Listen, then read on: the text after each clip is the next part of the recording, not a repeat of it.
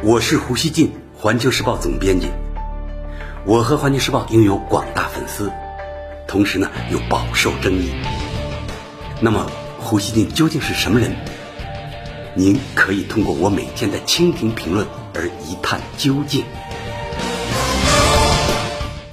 大家好，十二月二十日是澳门回归祖国二十周年的日子。十八日下午，中共中央总书记、国家主席、中央军委主席习近平乘专机抵达澳门，开启了为期三天的访澳之旅。他在机场对一百多名中外记者发表讲话说：“澳门回归祖国二十年来取得的成就和进步令人自豪，祖国人民和中央政府也都感到自豪。澳门认真贯彻‘一国两制’方针取得的经验和具有的特色值得总结。”澳门未来发展美好蓝图需要我们共同描绘。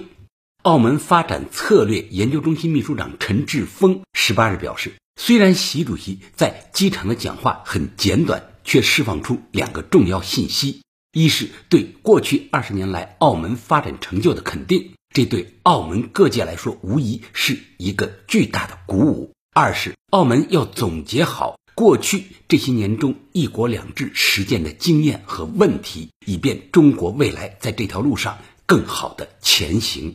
就在习近平抵达澳门的当天，中国人民银行发布公告，进一步便利澳门个人的人民币跨境汇款业务，将澳门居民每人每天向内地人民币同名账户汇款的限额由五万元提高到八万元。公告称，这项措施将便利澳门与内地的经贸和人员往来。中国人民银行将继续支持澳门经济、贸易、投资以及人民币业务的发展。澳门庆祝回归祖国二十周年，也吸引了众多外媒的关注。路透社十八日报道说，习近平的澳门之行为期三天，这是他对澳门时间最长的视察。这期间，他将出席庆祝澳门回归祖国二十周年大会和澳门特别行政区第五届政府的就职典礼，并视察澳门特别行政区，接见澳门政商界的代表。七十三岁的澳门市民陈先生对路透社记者说：“澳门是最棒的，比香港要好。那里被暴徒破坏，老百姓全都受到影响。”澳大利亚悉尼广播公司十八日报道说，自从结束四百年的葡萄牙统治于一九九九年回归中国以来，澳门的天际线和经济都发生了翻天覆地的变化。不过，虽然回归二十年来这个城市日益富裕，政治上也很稳定，但其经济支柱博彩业占到了政府收入的百分之八十。澳大利亚广播公司十八日说，在新任特首的带领下，与内地进一步融合，特别是将澳门融入大湾区，会成为澳门的优先任务。路透社当天引用多名消息人士的话称，预计习近平将宣布一系列对澳门的支持政策，使澳门以博彩业为主的经济实现多元化，并成为一个金融中心。相关政策可能包括在澳门建立由人民币计价的股票交易所，并加速推动正在进行中的人民币结算中心，同时为澳门划设临近的内地土地以供开发。多名官员及银行家分析说，中国在澳门设立金融基建是为了避免在香港出现任何重大的市场危机时，中国内地的经济受到波及。他们认为，上述计划并非要让澳门取代或破坏香港的地位，但当香港的情况变差时，中国需要有应急计划。中央领导层的想法十分清晰，希望澳门有多元的经济，希望澳门未来集中发展旅游业及金融业，令澳门能够像新加坡一样经常举行国际级会议。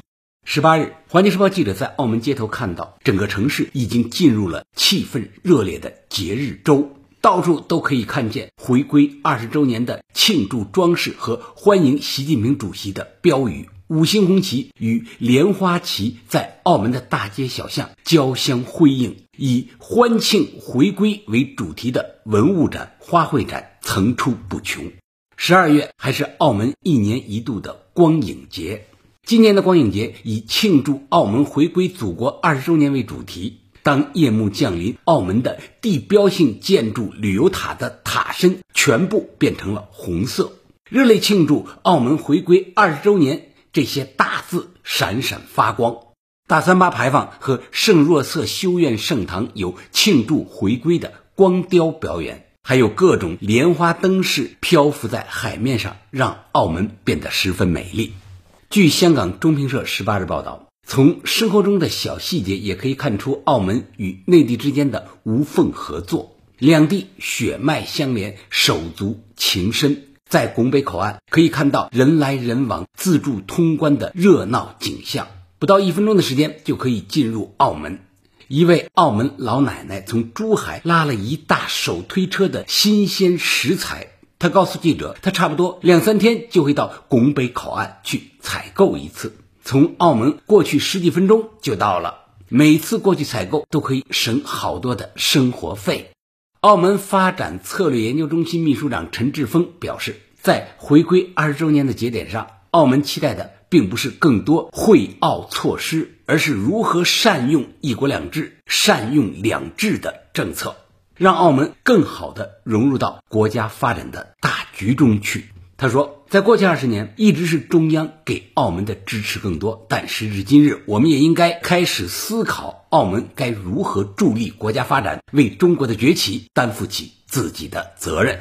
老胡想说啊，随着澳门回归祖国二十周年日子的临近，这个与香港相比有些低调的城市，更多进入了世界舆论的视野。平时呢，大家忽略它了，人们这时发现，同是一国两制，澳门的情况呢迥然不同。这里没有激烈的政治情绪涌动，没有没完没了的街头示威，更没有暴力示威，他一直在闷声发大财啊！结果是二十年间，澳门的 GDP 竟然增长了近八倍。他回归前人均 GDP 约为香港的一半，现在倒过来了，他的人均 GDP 成了香港的近两倍，达到了八点六万美元，高居世界第二。西方舆论呢，基本不提澳门。但澳门小不是西方舆论不踩它的唯一原因。澳门准确落实“一国两制”，既保障了中央对澳门的全面管制权，又落实了澳门的高度自治，这两者形成近乎完美的协调统一。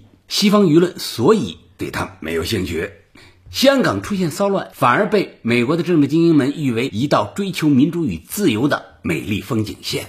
澳门的繁荣与发展证明了标准的一国两制是走得通的，不被西方搅和是一国两制顺利实施的关键。随着中国持续崛起，美国等西方一些势力对中国进行各种干预和渗透的意愿不断增加，而他们最容易发力的攻击点就是特别行政区。特别行政区实行资本主义制度，与西方社会存在很多价值和利益通道。这可以成为特别行政区沟通中西的优势，也可以呢被外部势力当成他们牵制中国的抓手。澳门特别行政区早在二零零九年就完成了基本法二十三条的国家安全立法。